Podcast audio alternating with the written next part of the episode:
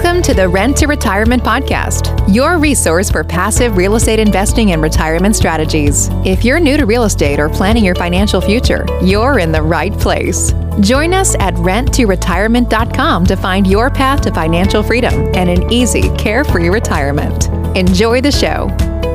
Hey, Renter Retires. Thank you so much for joining us again today. This is Adam Schroeder here with Zach Lemaster, and we have a whole host of things to talk with you about with real estate. And hopefully, we'll get around to uh, how to pick a market as well. But first off, Zach, how you doing?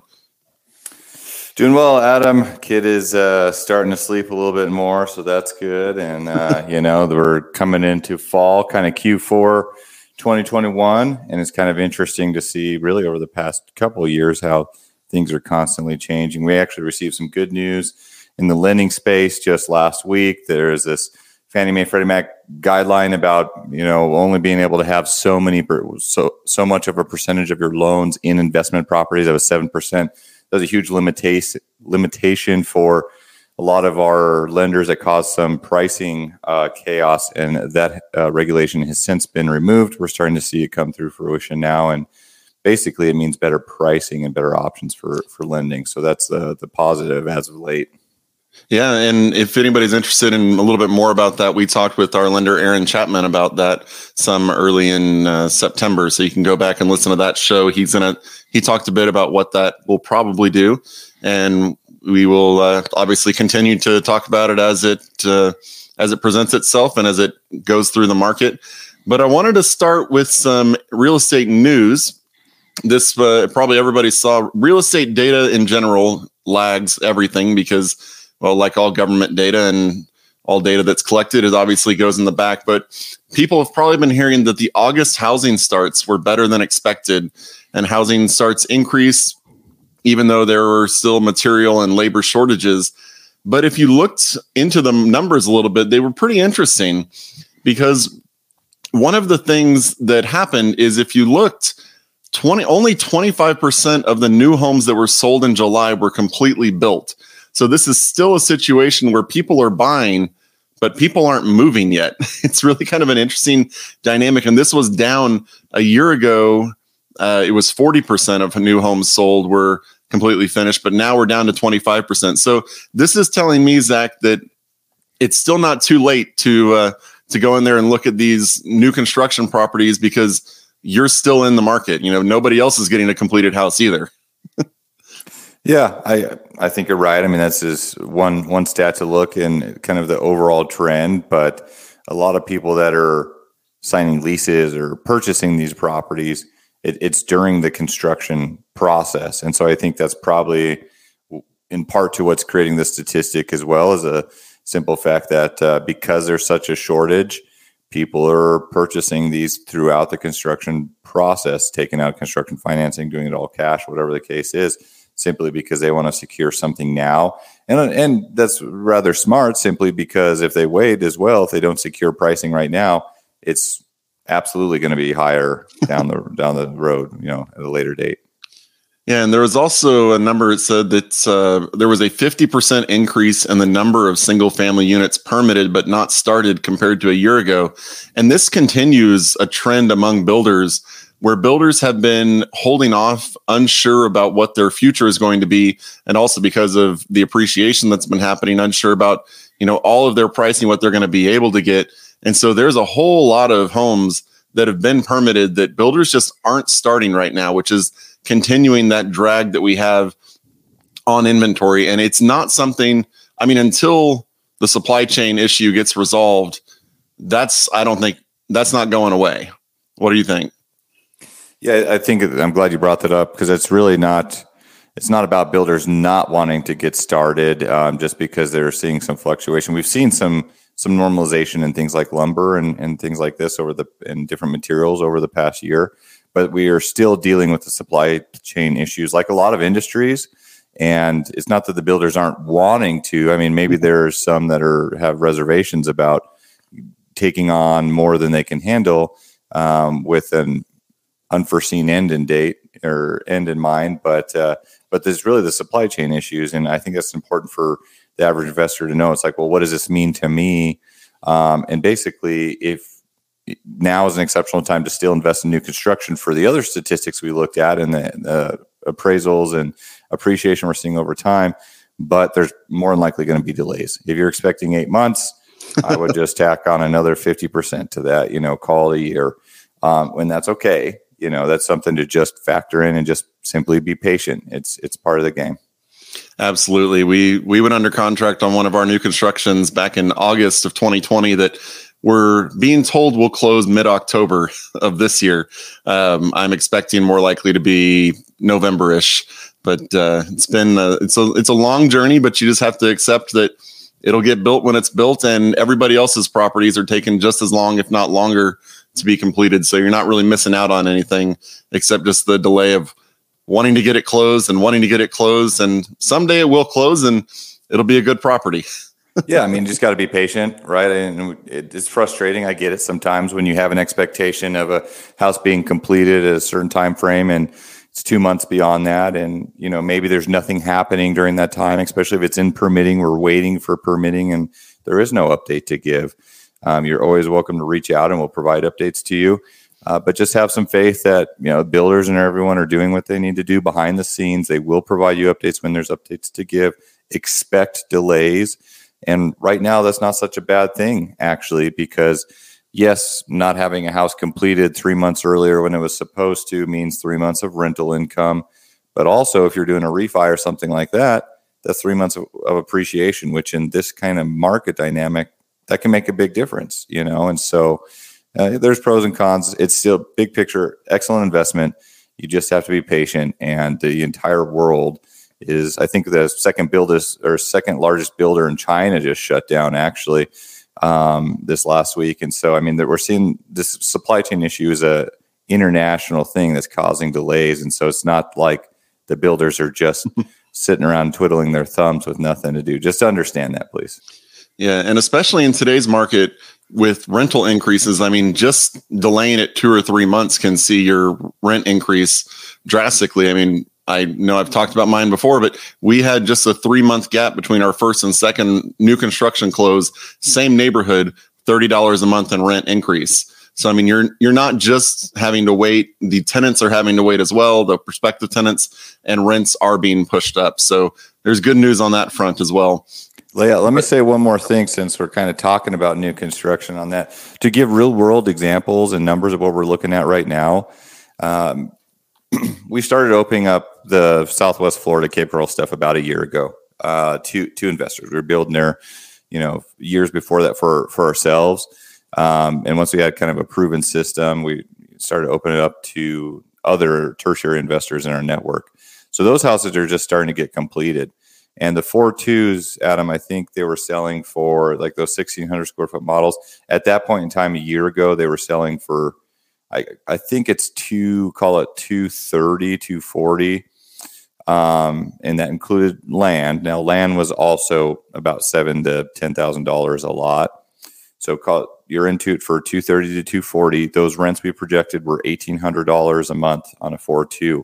Well, now it comes to, you know, eight to 12 months later when they're actually getting completed.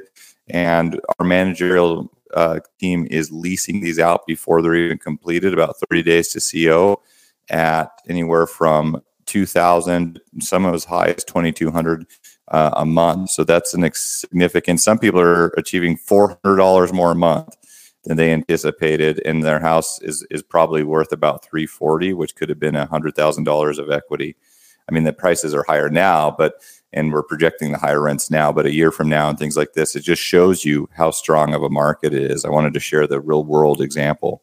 Yeah, thank you. And this was one of the things that interested me is when I continued reading this article, it talks about how even though the housing starts are up, a lot of it is being driven by the multifamily permits and multifamily housing starts. The actual number they had to revise it down in July and the number of single family housing starts is dropping. So we are seeing an increase in inventory, but a lot of that inventory is being driven by the multifamily market, not the single family market. The single family market isn't bad, but that's not picking up. It's not quite as much good news as we were originally hearing. So that's going to, as we've discussed before, that's going to lead to a continued inventory crunch. It's going to lead to, you know, more demand as people just want something to live in. You know, if their their lease is coming up and they want to buy a property, they've got to find something, and the new stuff isn't being built as much. It's and most you know homer homeowners aren't going to be looking for a duplex or a triplex or a quadplex to to move into. You know, they're not going to be house hacking for the most part. Um, some may, but most of them aren't. So just know that a lot of this growth is being fueled by the multifamily market, which has been underserved as well in recent years. So who knows? Maybe that'll actually get up to uh, a, a, decent amount of inventory as well. And these are national statistics that we're looking yeah. at, right, Adam? Yeah, yeah. It's uh, th- these are all national, but you know, it's obviously a lot of the growth has been in the southeast. Um, you know, in the Florida, Alabama, those states. You know, some of it is obviously happening up in the northeast and the west coast, but not not as much. But a lot of it is just being driven there. I, I would assume if we pulled um, individual state numbers that there's a lot of new construction, single families going on down in Florida. I can't imagine Florida new home construction for single family is dropping because that market is about as hot as you can get. So that would be interesting to kind of look at. Maybe we'll do another segment where it's very market specific for some of the you know the top five markets we work in, and we can look at you know specific trends in in those areas. I think that'd be interesting to look at because we're all the time we're getting questions about, well, you know, wh- why is this a good area to invest in? Um, you know, off the record here, someone. Uh, a lot of times people I've, I've had a little bit of feedback and you know the people are liking more information but they're kind of like well, what do I do with this? What does this actually mean? And how is this applicable? You know what I mean? So tying it back to a specific market or something like that, I think would be beneficial. Yeah, definitely. So another thing that I wanted to look at is the, uh, I found this interesting article talking about renter markets and they're picking up in the suburbs. Now, this is something that we're going to delve into when we talk about finding a market. And that is that America is becoming more and more a renter nation, and this is across the country. You know, it pretty much doesn't matter where. I believe I saw even Beverly Hills recently became a renters market, um, increasing over fifty percent for the first time ever. And between 2010 and 2019 or 2020, which is when the uh, Census Bureau came out with their data, they found that 4.7 million new residents came into the market and 3.7 million of them were renters.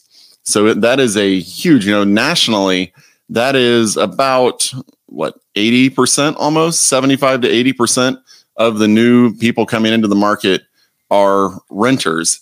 And if you looked at what happened to all of the markets, they analyzed over 1,100 markets and they found that 103 markets changed into from owner dominated to renter dominated, and only four, only four markets transitioned from renter dominated to owner dominated. So America is becoming a huge renter nation, and it's some it's a trend that is not going to be turning around anytime soon.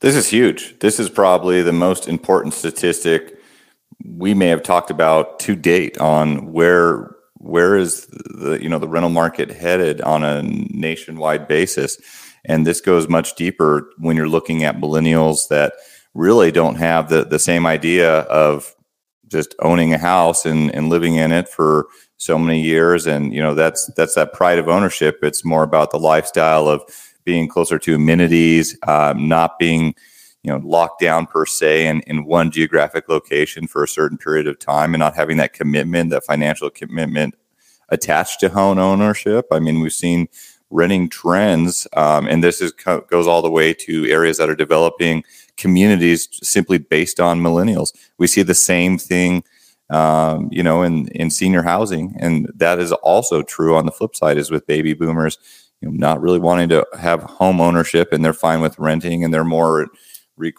they're more uh, keen on being close to certain amenities and things like this, or even financially too. They may not be in a position to take out another loan, you know, but the Social Security will pay their pay their rent. So um, this is a huge trend that people should be aware of. Like, if any time is good to own rental property, it's now. There's an extreme rental demand, and that's not that's not changing over time. So. Uh, this is huge, Adam. Yeah, I mean, just think, wouldn't you love to have a business where in the last, you know, 10 years you've seen 3.7 million new customers and you're, uh, you know, if you want to call it your competition, has only seen 1 million. I mean, that's a that's a pretty good ratio for you as the business owner there.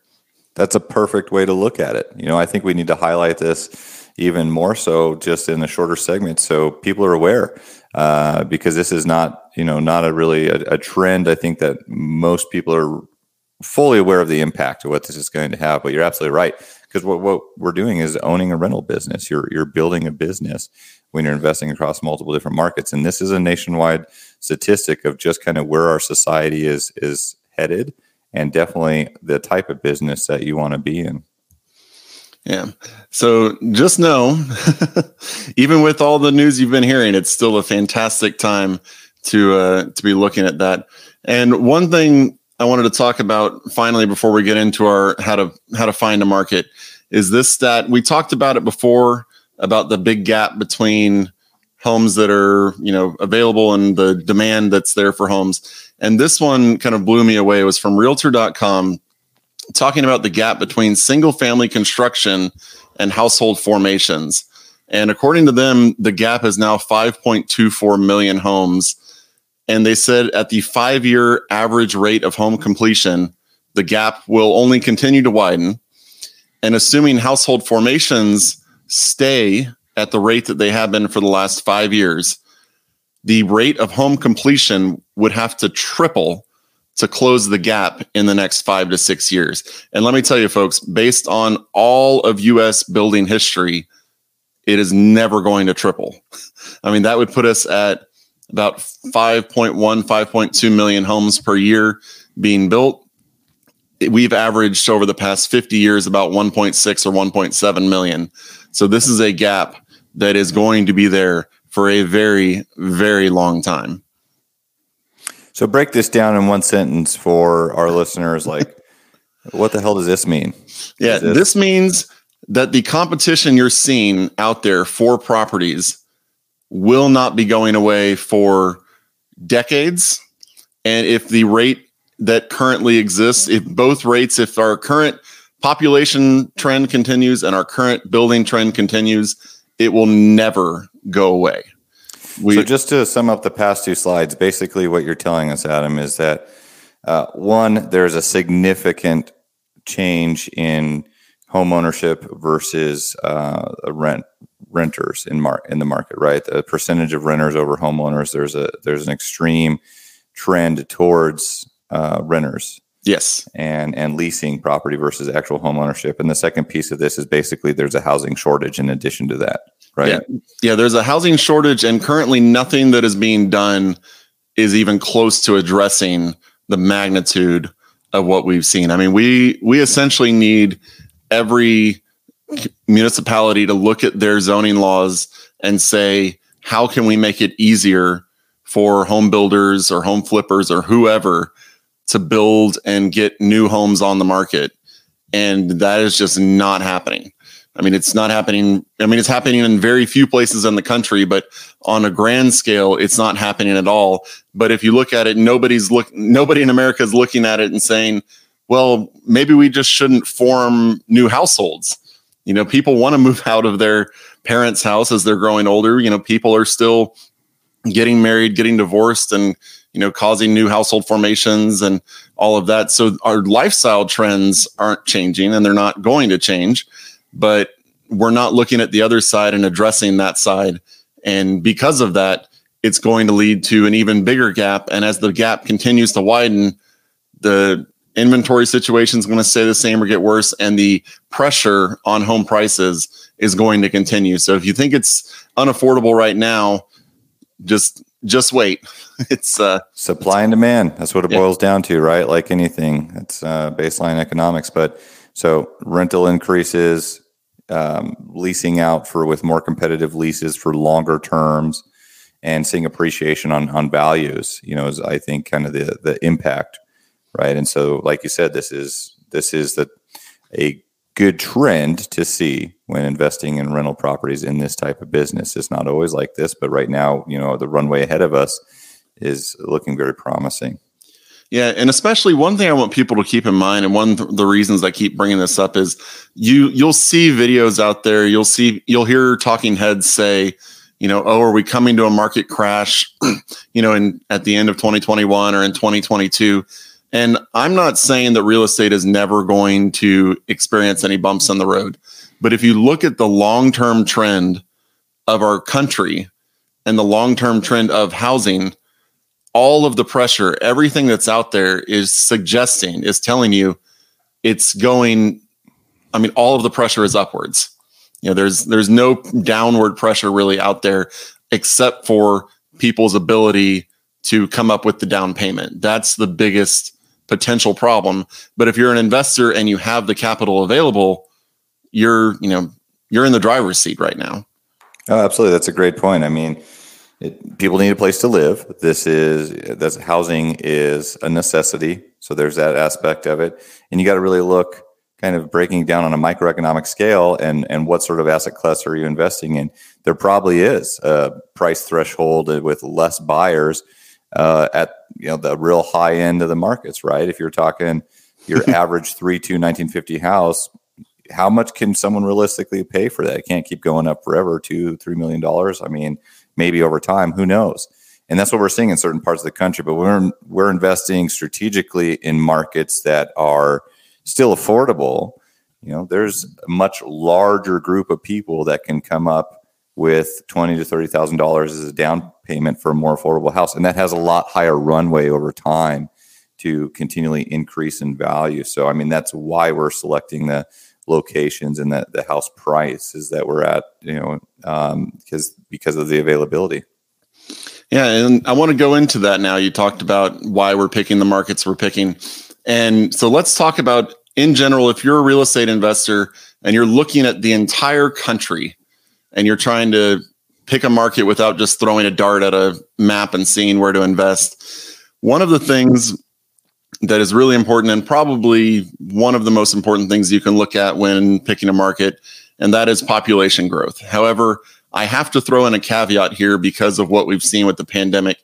You can't simply look at the city and see what the population's doing. It's gotten to the point in time now where you have to go look at the city and see what these surrounding areas are in it. And then you have to go to the census and see what are the suburbs doing because if you look you'll see some cities where you'll look at their population and say well it's decreasing. Why would i ever want to invest in that city? And say it's dropped uh, you know 30,000 people in the last 10 years and you think oh well that's not good. But then you add in the suburbs and the suburbs have grown by 100,000 people. You know that's telling you that maybe you don't maybe you know downtown urban core isn't the place to be but the market itself, the overall metropolitan area, is a place to be. But you want to see a growing population. And that's because as your population grows, like we were just talking about supply and demand, the if the population is growing, you know, 70,000 in 10 years, well, are they building 70,000 new homes? There's 70,000 new people looking for a place to live, and that's going to put upward pressure on your rent. If there's 70,000 people leaving, well, then you've got a problem. You know, then your supply is uh, staying the same or growing, and your demand's going down. But I think for me, population is one of the most important things that you can look at when evaluating a market. Absolutely. I mean, right. Again, that goes back to supply and demand. But I want to be very clear that there's a lot of statistics. You got to be careful about how you use information and who it's coming from and how it's being applied. And I used to actually guest lecture at CU Boulder out here in Colorado on this very topic at their economics department because so many people are so focused on statistical evaluation without applying that to anything. It's like, well, what is it? What, what does stats even mean, or what's the point of having them if we're not looking at a very targeted type of situation?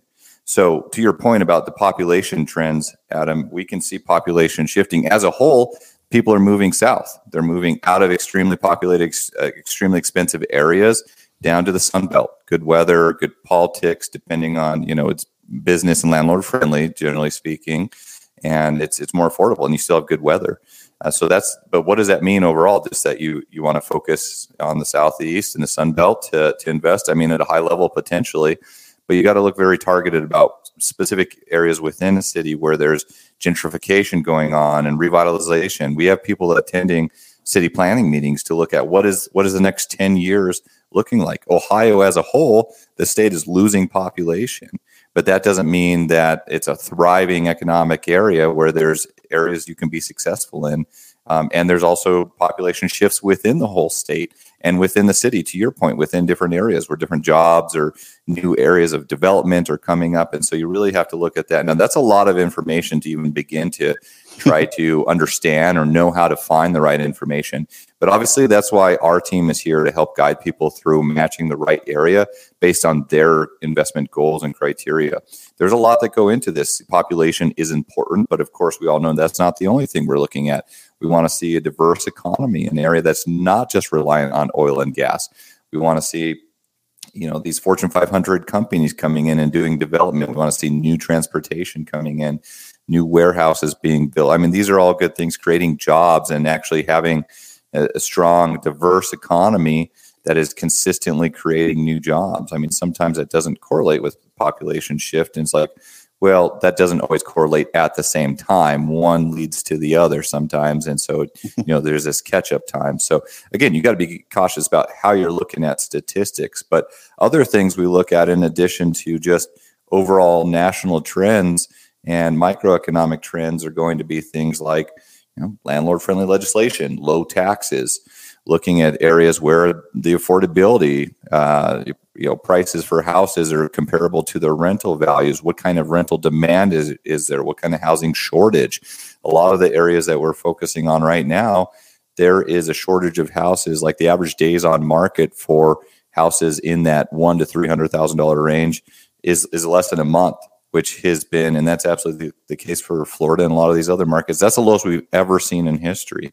And that just parallels to the stats we talked about earlier. But the point is, there's a lot of things that go into determining what is the right market to in- invest in and being conscious of all these things over time. It's it's not just it may feel like this at the very beginning because there's so many options especially when you're speaking with our investment counselors and you're looking at houses. Mo- people are more interested to learn about the numbers of the house and less about the market. And I get that, right? If they're comparing three different markets and they're three different price points, and one has you know fifty dollars more a month and a two percent higher ROI, and it's got beautiful pics that may be more attractive to someone, and that's okay. The reality is we we think it's a good idea, and we try to assist our investors in building a diversified portfolio across multiple markets. So sometimes it doesn't matter so much where you necessarily start. Just understand that we have fundamental criteria that we determine when entering into a market and coming up with the, the local team because that's the other aspect of it right we can have the best market and the best stats and everything but if you don't have the local team to facilitate the managerial aspect of it and the rehab and that's going to ensure the property is going to be performing long term I mean, that's over 50% of the battle, sometimes more important than the actual market itself. So, without mumbling on too long, I guess that's just gives a paints a picture of what's important to us when we determine a market and all the components that go into really determining what is the right area for you as an investor. And that's what it takes conversation and takes time, and that can change over time as well. Yeah, and I think when you're talking about the diversified economy, I think that's also super important because what I like to look at when I look at a market is not just, you know, what's driving that economy, but the other question is how easy is it to lose that industry? You know, if you've got a situation like look at Silicon Valley. Silicon Valley primarily driven by tech. Well, tech can easily move and if tech leaves Silicon Valley and say, I don't know, let's say, let's pretend it comes to Austin, you know, what happens to Silicon Valley? Well, they get dropped a lot. But if you have tech and transportation and manufacturing and say the government, you know, say it's the state capital, there's a big university that's mm-hmm. obviously not going anywhere. When you have those industries that can't go anywhere or it costs a ton of money to go somewhere, you're really forming a stable base because let's be honest, my rental properties are not being rented to a tech worker who's making $200,000 a year. You know, I'm renting to the person who's working at the manufacturing facility or driving a truck for U-Haul or FedEx or something like that. Now you want the tech workers there to boost the local economy and to drive a lot of the other, you know, economic growth there. But you really want to see are there markets, are there economies there that aren't going to go anywhere and are really difficult to pick up and move because that's kind of the base that you want and isn't going to lead to the big crashes that you can see in some of the markets.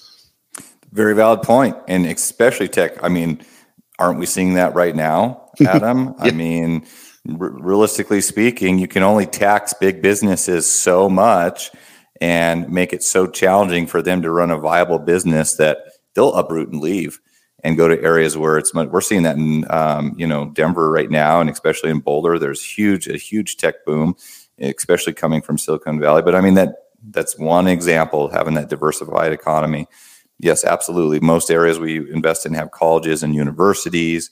There's areas that have government positions and military uh, bases. I mean so you're looking at looking at the whole picture and getting a forecast what the next 10 or 20 years looks like and ensuring that if one thing changes, it's not going to have a dramatic impact. And usually trends are are moving to an area because of certain business legislation or whatever the case is that is going to continue for that to trend to make it more accessible for more businesses over time.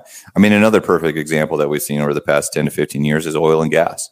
You know, there's a lot of places that were pretty heavy on oil and gas, and then that can change overnight you know, yeah. and so you know, boom bust cycles there. So just something to be conscious of. And there's there's another piece of this too, where it's we haven't really talked about it, but actually some secondary and tertiary markets outside of inner cities, kind of these suburb areas, um, are something that we're seeing people, you know, want to ha- have a rental property where they have a little bit of land. They're just not right next door. I mean, this is a different tenant demographic that doesn't care about being downtown Cleveland or whatever the case is. But you know, there it's more of a family oriented area, and those there's a lot more demand, and we're seeing more rental properties pop up in the suburbs, kind of secondary markets. Something we're seeing a, a huge demand for, both for purchase and uh, rental and resale. Yeah, I mean, especially now, you know, when you have the kids home from the pandemic and you want to send them outside to the yard to run around and get their energy out, it's pretty hard to do if you're living in a, a small, cramped place without a yard. So you're mm-hmm. definitely seeing that. And then one of the other things I wanted to touch on is just real quick when you're going in, and this is obviously just a high level overview of the market, just to kind of see. You can look and find what the median income is in the market. You know, you can find that on the through the census website, through you know other various websites out there, and then just see you know based on your renting criteria. Say you want three times the uh, rent for their income you can just see will the median income of the area support my rent that I'm looking at for this property. And if it will, then you've got a really big renter pool. you know, if it won't, then you have to ask yourself, are there enough people in the area that I'm going into to support the market that there is? So it's just a real quick overview. Obviously, these things for each individual market, you have to dive a lot deeper, like Zach was talking about. But if you're looking just for a big overview, of is XYZ market the market that I should even really delve into? If you use the principles we've just outlined, you can get a pretty good idea of if it's worth your time or not whenever you're going around. Because, you know, Zach was talking about landlord friendly legislation that can help you X off 20 states right there, you know, in your first 20 minutes of uh, research. You know, just look at it and say, nope, not going there, not going there, not going there.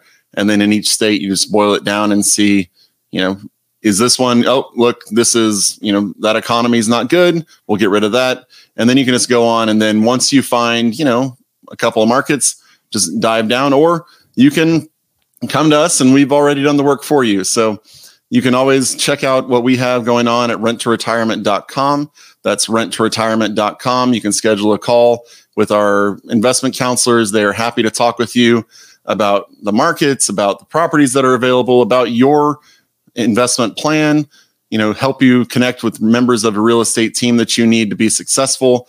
Again, you can find that at renttoretirement.com. Zach, any closing thoughts for the listener?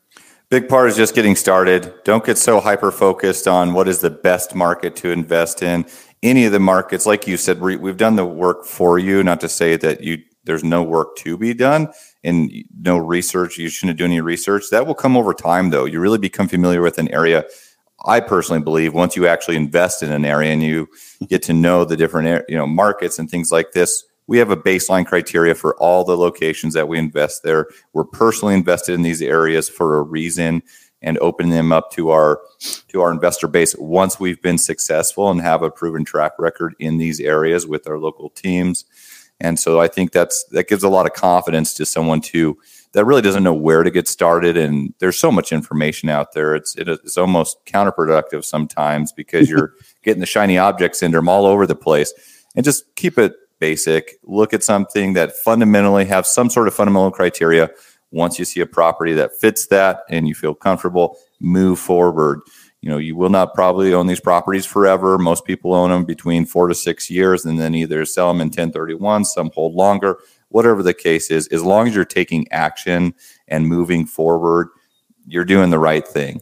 And we've done a lot of the heavy lifting for you on the front end. So just let us help you and you know educate you throughout the uh, the process. We also have our markets tab on our website that has a lot of statistical information about each market that we work in yeah, and also just remember, based on what we talked about at the beginning of the episode, if let's say you know Zach talked about Cleveland, if you go and buy a property in Cleveland and then you realize, well, this isn't exactly the type of property I want. I'd rather be in new construction. In today's industry, you will not have any problem selling that property quickly and moving on to your next one. So in this inventory environment, you've got a, a bit of uh, leeway when it comes to your exit strategy because your exit can be very quick if you need. So, again, check us out, renttoretirement.com. Thanks for joining us, and we'll see you on the next episode. Thanks for listening to the Rent to Retirement Podcast, your number one resource for wealth building real estate investing and stress free retirement strategies. Continue your real estate education and invest with us at renttoretirement.com.